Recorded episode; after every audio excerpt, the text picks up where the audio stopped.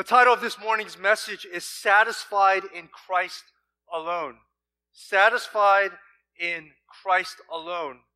Okay, we're going to skip that slide for this morning, but the title is Satisfied in Christ Alone. And the psalmist uses the word Lord. But all of us in here, as new covenant Christians, we know that the Lord is Jesus Christ.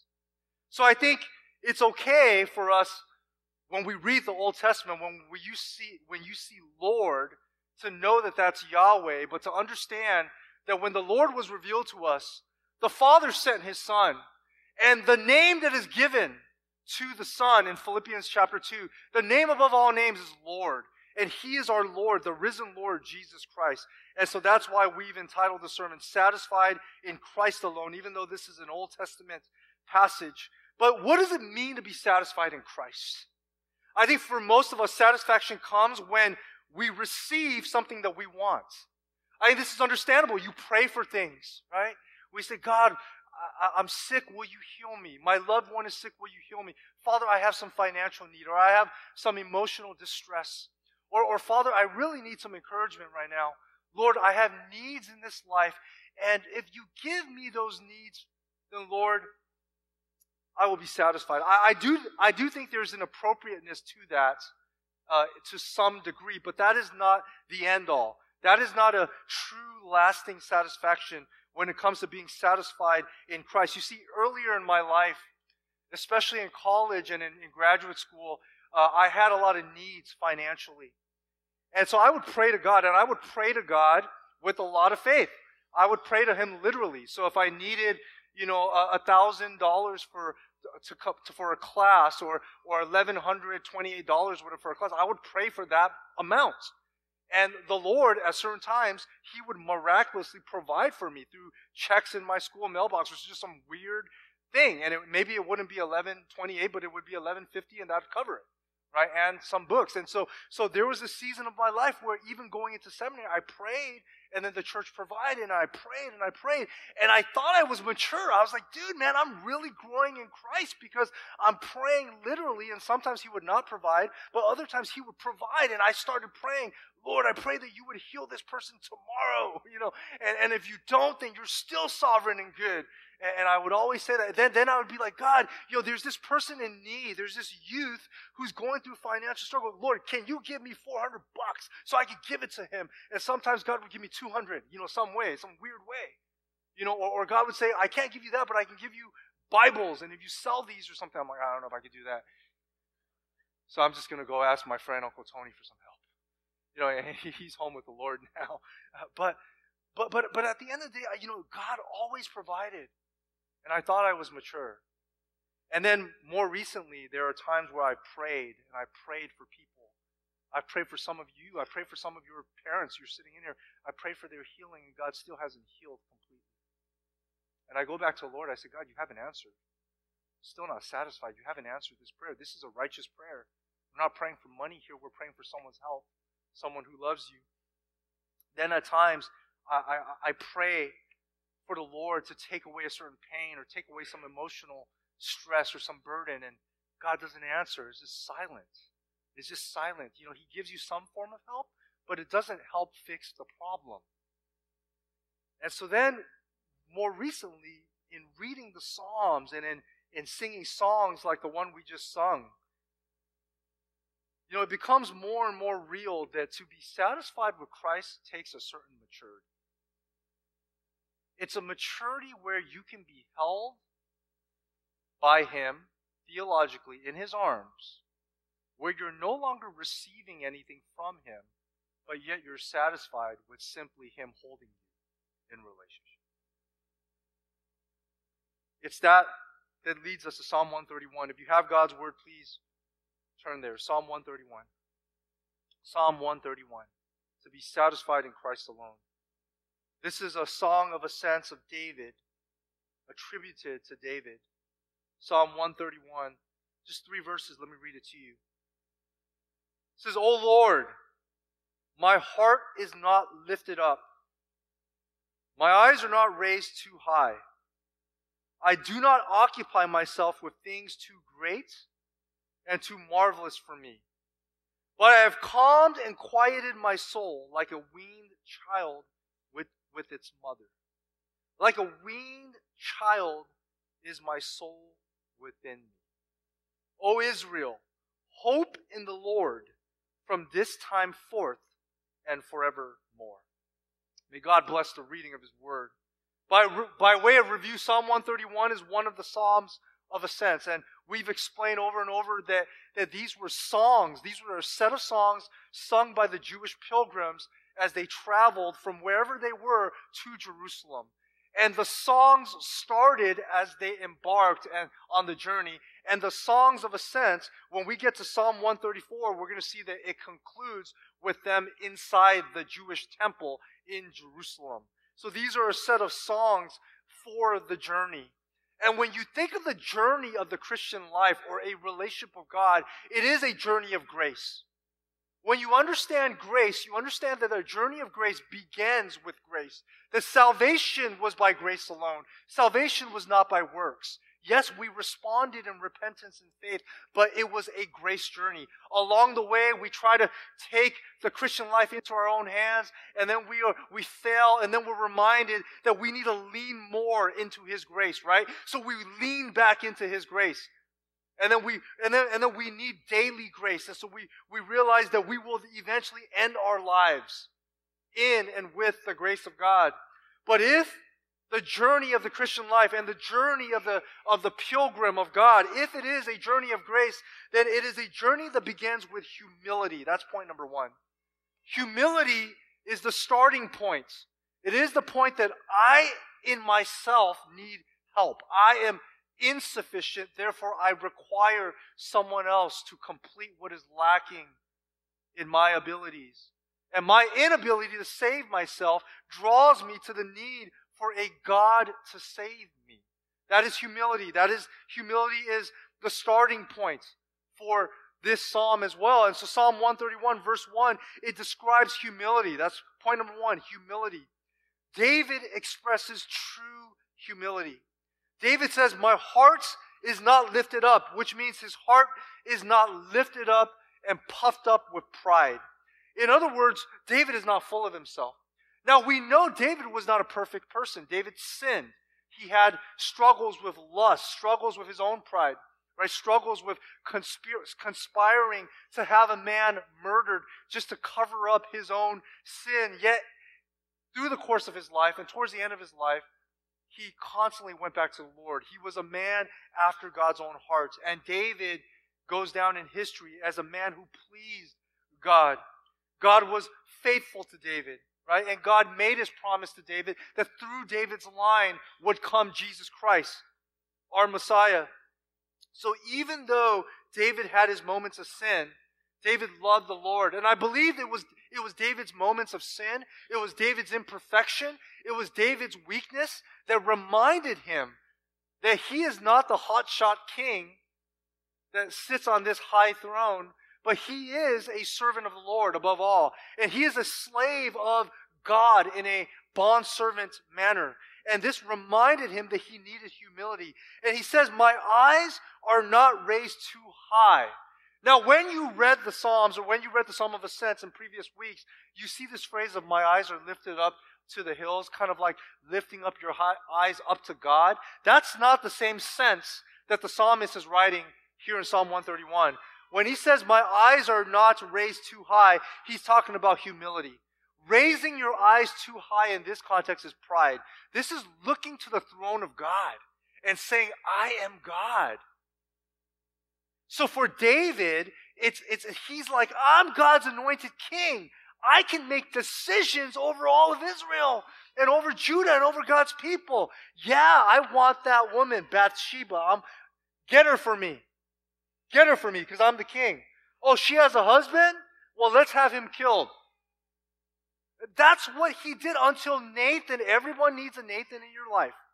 Okay? I have a Nathan Wu in my life somewhere. right? But everyone needs a Nathan in your life. And a Nathan is the person that rebuked him and reminded him of the word of the Lord. And you know how David responded? Unlike other kings, David said, You know what? That's God's word. Man, I'm, I'm sinful. I need to repent. And David repented. He repented. And he came back, and that humbled him. I mean, you're talking about not only uh, like a, like a true humility, but it started with humiliation. But humiliation is different from a true humility. See, you can be humbled because you just got owned, right, by someone, but not truly be humble at heart. David was not only in a state of humiliation, but eventually his heart came back to the right disposition and posture of humility. And, and so David writes, or in the spirit of David, the psalmist writes, I do not occupy myself with things too great and too marvelous for me. My eyes are not raised too high. That even though he's the king, he's, he's not the king of the world. He needs to remember that he's a servant. I think for you and me, a lot of times this phrase, my eyes are not raised too high, it, it comes back down to whether or not we are in control of our lives. It comes back down to, apart from God, can we make the best decisions and plans?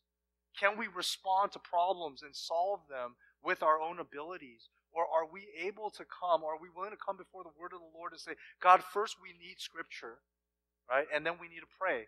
We need to hear your instructions. Then we need to pray for your illumination, your guidance, and your strength and your power. And we need the Holy Spirit in our lives.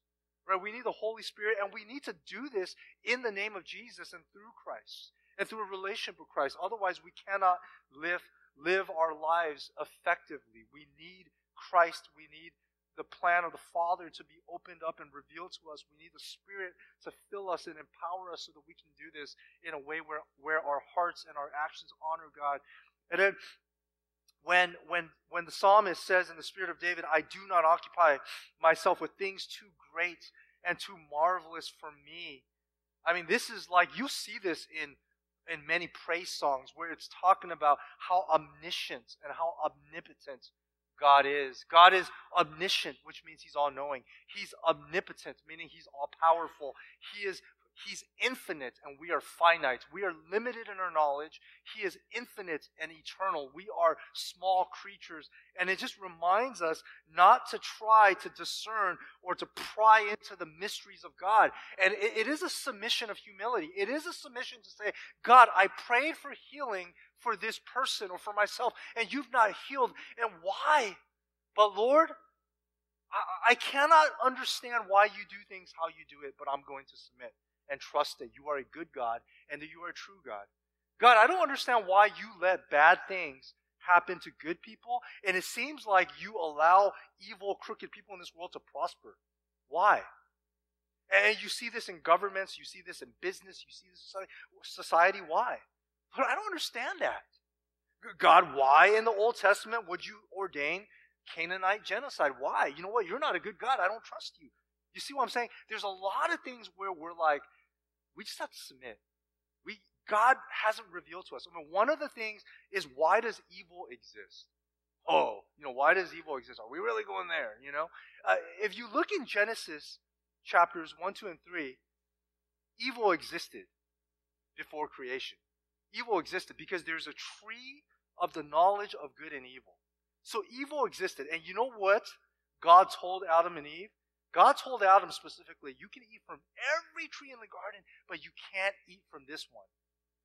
And so, practically, it's obedience. Don't eat from that tree.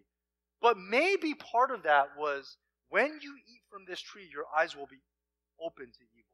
So maybe some of this was, was God saying, look, evil exists, but Adam, I just want you to be innocent.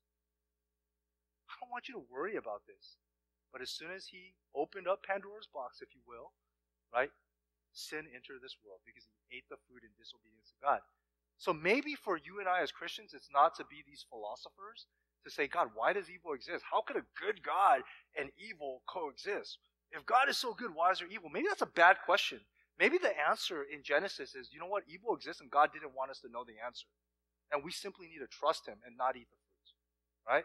That, that's the, the, the heart of the fall was, was wanting to know and wanting to be like God and not trusting God. It is a pride. And the psalmist brings us back to humility.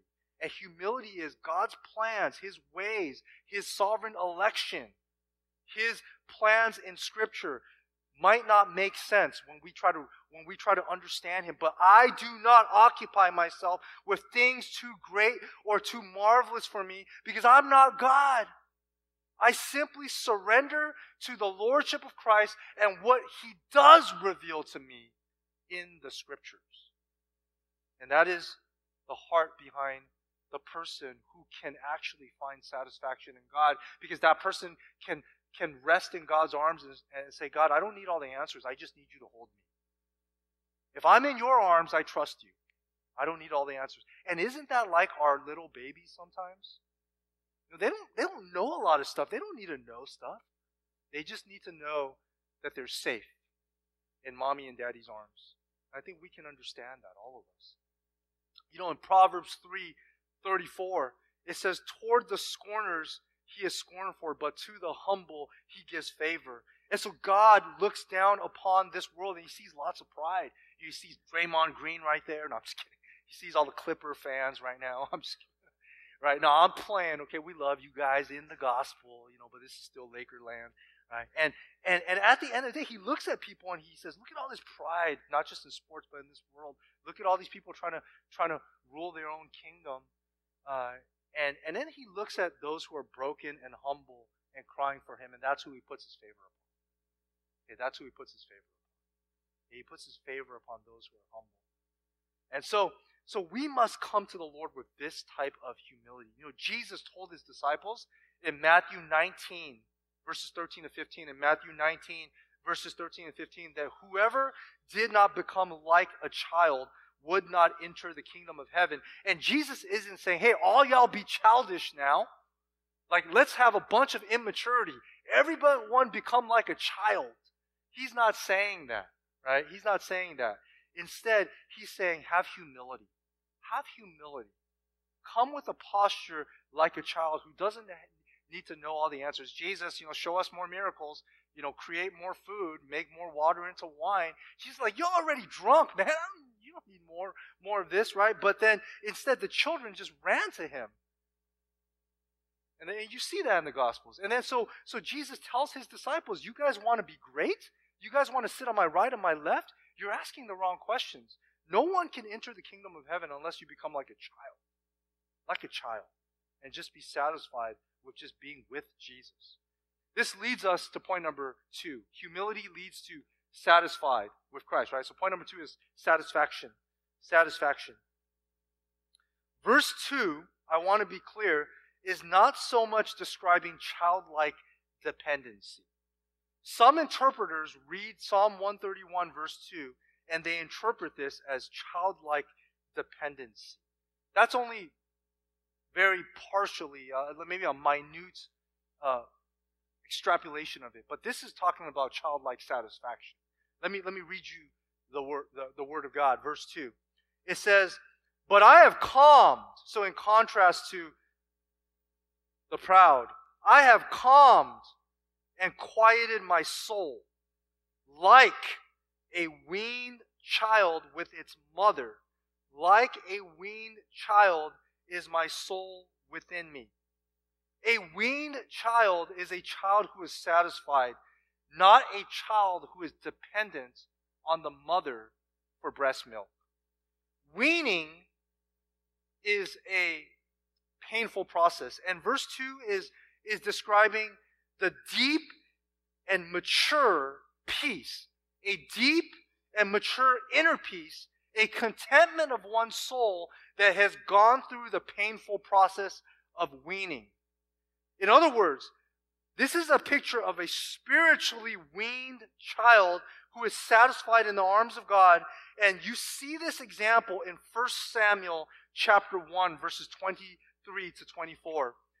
You see, in Jewish history and in the Old Testament, a child was t- typically weaned off of breastfeeding at the age of three, which means at the age of three, breastfeeding stops, and the child no longer depends on the mother for, for milk right? This was the typical practice. Now, for most of us, how many of you guys wait till three? Maybe this is not a Western American, uh, you know, or modern practice, but back then it was it was three years old. Okay, for most of us today, weaning happens much earlier than three years old. But the key here is the word wean. Weaning is painful for both the mom and the child. It's painful for the, for the child because the child is used to going to the mom. In fact, every single time the child is held by the mom, the child is going to go towards the breast for their sustenance. That's a complete dependency. And when they don't get the milk, they're crying. In fact, they cry first, then you bring them to the breast to, to wean, right? We're all maturing here. Okay, there's no, you know, youth services on their own today. Okay, so you understand the picture? You understand the picture, right? So that's the crying child. The crying child is like us. God help me. I need money. God help me. I'm sick. God, okay, you've delivered? Hmm, I'm satisfied. And then, and then you're like, God, you know, I'm, I'm struggling again. Well, well, God, well, I'm a spiritual infant. God, well, okay, God, oh yes, you answered my prayer. Well, what happens when the mom doesn't give the milk? The child keeps crying, right? Because that's a child. You take a spiritual picture of this. This is not the picture of a mature believer who's satisfied in the arms of God alone, right? That's that, that and what happens to the child? Temper tantrums, looks of sadness. But what happens to the parent? It's painful for the mom. It's painful for the mom because for the mom, the mom sees the child crying and, and stresses out, saying, oh, Should I just give in and breastfeed? What do we do? Right? How, how do we quiet the child? So it's, it's a painful process for both, but it's a sanctifying process. The picture you have here is a child who no longer depends on mom for breast milk. This is the child who eats solid food now. And so when the mom holds the child, the child no longer goes for the breast, doesn't cry, is satisfied just being held by the mom or the dad. So now daddies can hold right? Or grandpa or grandma, and you no longer need to breastfeed because the child is able to rest, sleep, satisfied without milk in the arms of mom, right? That's the spiritual picture. So when he says, I've calmed and quieted my soul like a weaned child, a mature child with its mother, like a weaned child is my soul within me. My soul now cries to God, but when God doesn't give me the milk of my prayers, I no longer whine and throw an adult tantrum. Instead, in my soul, I can be satisfied with God not giving me something, but simply being held in His arms. And I'll tell you that this process does not come by just learning more theology this process does not come by simply, you know, going through a, a program or reading a few books or, or being a Christian, right? This process comes through going through some type of trial or pain. This is a maturation process.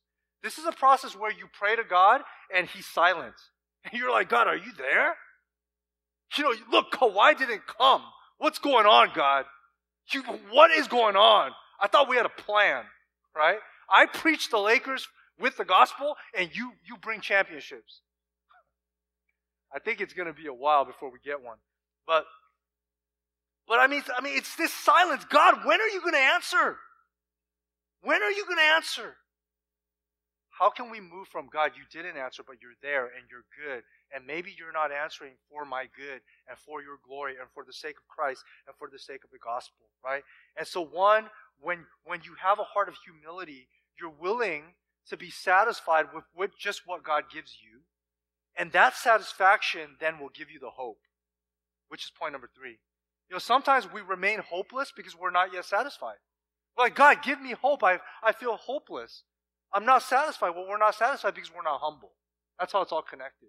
The starting point of going before God is humility, which leads to satisfaction because we're willing to be content in God. And then that leads us to verse 3, which is hope. Verse 3 ends this short passage with a challenge. It's a challenge to all of Israel, and it's a challenge for us being now speaking to all of God's people and all of human history. And it says, O Israel, hope in the Lord from this time forth and forevermore, right? O Israel, hope in the object of the Lord. Your hope is in the person of Christ, the Lord from this time forth, not just when they're worshiping on this journey or this spiritual pilgrimage, but all the time, from this time forth, forevermore, our hope will always be in the Lord. In heaven, there will be no more sin, no more pain, but our hope is still because we are with the Lord. You see, there's no more sickness, no more pain, no more financial struggle, no more evil. Why? Because you're with Christ forever. Perfect presence of God. Heaven is not heaven because it's heaven. Heaven is heaven because Jesus is there. That's what makes heaven heaven. Heaven is heaven because Jesus is there. And if Christ is there, then you are there with Christ. You see, Christ embraces us, Christ holds us. And when we believe that, then we hold fast not just to mere words or mere teachings, but we're holding on to a person.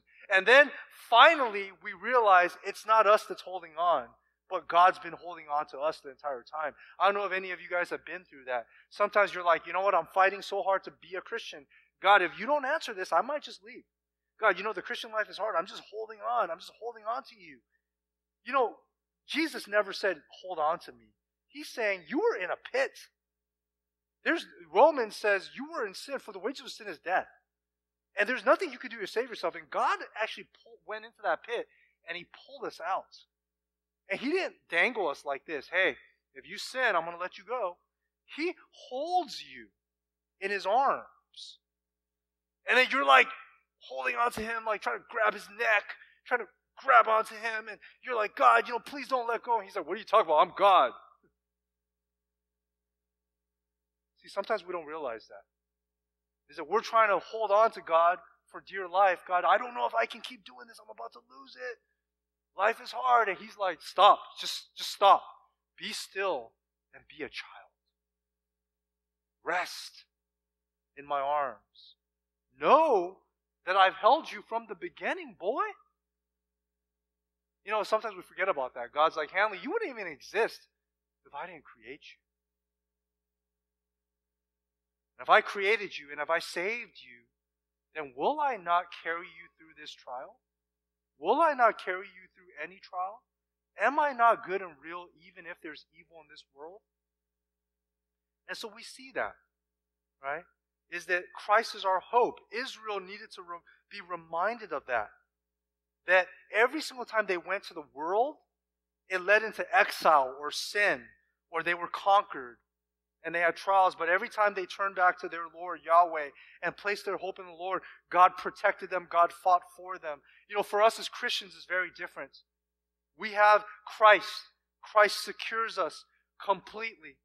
And so here's the big idea the big idea of this morning's message is true hope and satisfaction are found by those who come to Christ in humility. True hope and satisfaction are, are found by those who come to Christ in humility. For application, I want to take you through an exercise of something that's I've been doing each week, at least once a week, trying to grow in being satisfied with God alone when He doesn't answer prayer. And so I put up the lyrics to this song that we sung earlier called, what is it called? I, I always get wrong. Yet, yet not I, but through Christ in me. I always tell Alexa, play not Christ, something like that. Not I, but Christ through me. And she's like, I don't know that song. You know, it's it's it's Anyway, forget it. they're they're going to play. It's yet not I, but through Christ in me. Right? But it captures this essence where we know we got to get to Christ. And we all know that, right? When you're sad, when you're hurt, you got to get to Christ. But a lot of times, the way we get to Christ is through ourselves. And this song reminds us that, that you know you got to get to Christ, but the way you get to Christ is through Christ. And so let me let me show you. So if you feel hopeless, what can you hold on to? You must hold on to Christ. How do you hold on to Christ? Well, there's something called confessional theology. When you confess what you believe, even when it's hard to believe it, right? And so confessional theology is, is what you need when everything else falls apart, where there's no felt needs being met, and the only thing you have is your, your, your feelings and your mind, and you're about to go crazy. Right? And so, so how do you come to a place where of humility, satisfaction, and hope? So if you have ever felt hopeless, this is your confession. That in your pain and in that stress, and God hasn't answered yet, you say, What gift of grace is Jesus my Redeemer? And you actually believe it and say, God, help me to believe it. There is no more for heaven now to give. God, you I'm asking for healing. I'm asking for help. You've given me Jesus. There is no more now for heaven now to give. He is my joy, my righteousness and freedom, my steadfast love, my deep and boundless peace. So what do you hold on to? What do you, what do you grab onto when, when it seems like the wind is going to blow you in every direction? To this I hold. My hope is only Jesus. For my life is wholly bound to His. Oh, how strange and divine. I can't understand the mysteries of God, but I can sing, All is mine. When you sing, you know that you're, you're being healed. Because it's one thing to think, but when you can sing, you, you, you, your body is in movement now. You're starting to express your emotions. When you sing, your mind is now connected with your soul. I can sing, all is mine. I'm content, I'm satisfied. Yet not I, but through Christ in me. Christ is the object, Christ is the means as well. Christ is the way we get to Christ. Some of you, if you're suffering from depression or discouragement, or if maybe you're mourning the death of a loved one, and maybe you've prayed for God to bring help, but there's no clear answer. There's no relief. Maybe your struggle is against someone sinning against you. Maybe at work there's someone out to get you and you've tried to do everything you can in a God honoring way. And maybe, or maybe you're overwhelmed by people. Or maybe you're overburdened and stressed out by work. What can you hold on to? Well, this is your confession of satisfaction in Christ and through Christ. This is the second verse. Actually, you should pray this in your, in your times of, of hardship, right? Right there in your cubicle at work, you're being overwhelmed. You just sit there, stop, and say, The night is dark, but I am not forsaken. For by my side, the Savior, He will stay. I labor on in weakness, not in your strength. Not because you have more ability or knowledge or because you're able to. I labor on in weakness and rejoicing, for in my need his power is displayed. What do you hold on to in that moment? To this I hold confessional theology. To this I hold my shepherd will defend me through the deepest valley of depression, stress, discouragement, mourning, marital conflict, burden, through the deepest valley, evil, terrorism, he will lead. Oh, the night has been won, and I shall overcome. Yet not I, but through Christ in me. Now, maybe some of you, it's a different struggle. It's a struggle with sin. You've prayed for victory. God, help me overcome lust. Help me overcome anger. Help me overcome my sin. And I can't. I feel helpless.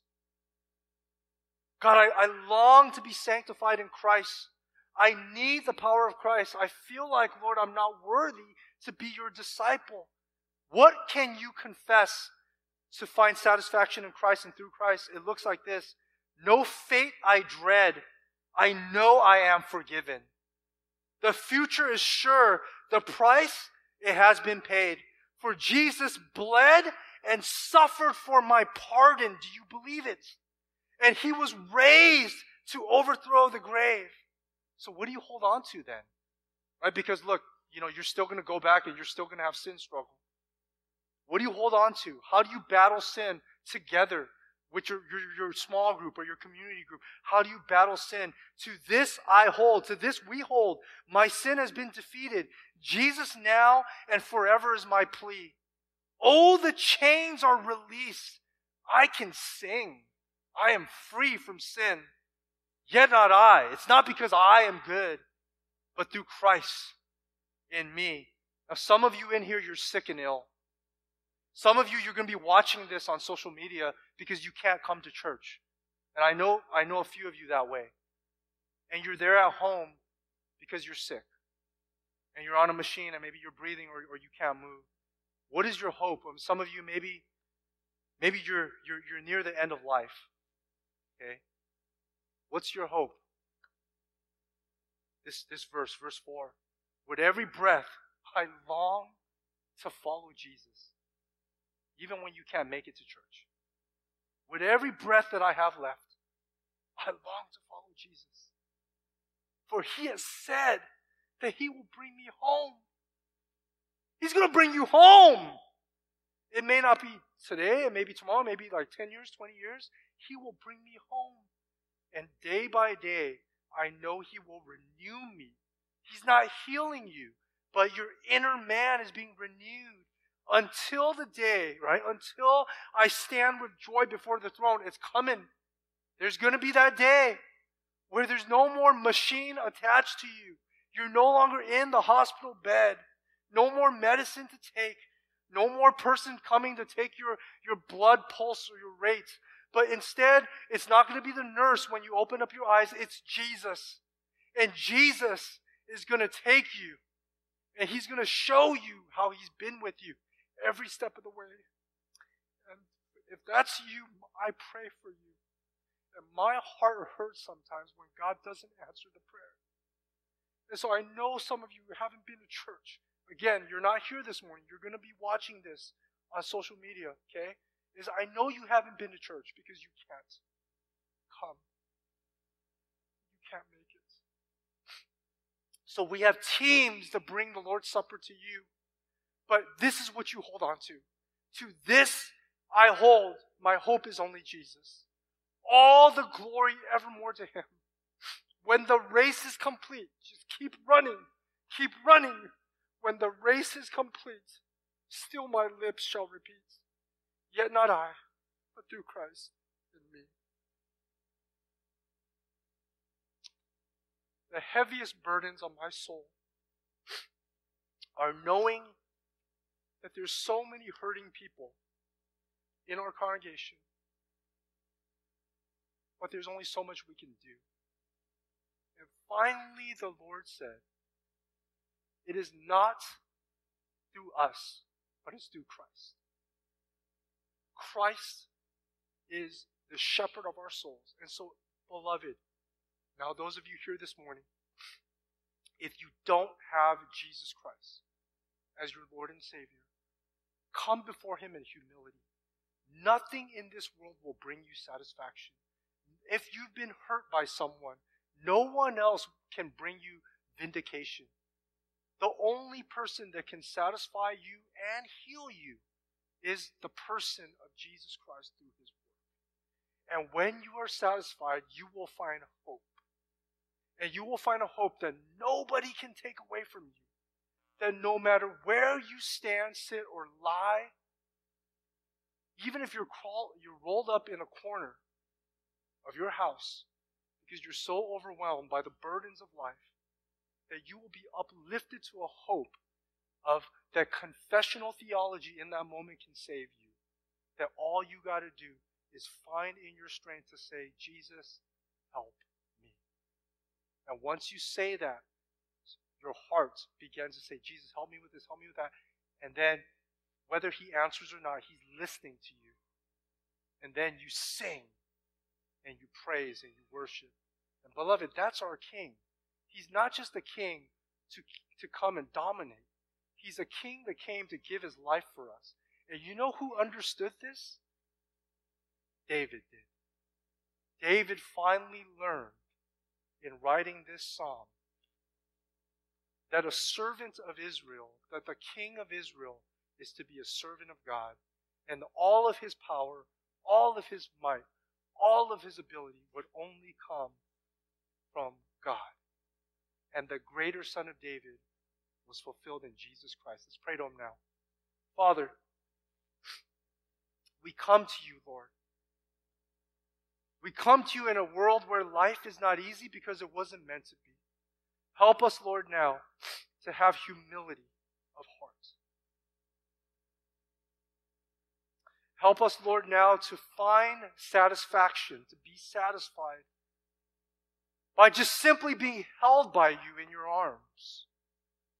Help us be satisfied in Christ alone. And help us, Lord, to hold on to the hope that we can confess in any moment because of what you have done in us and what you will do through us. In Jesus' name we pray. Amen.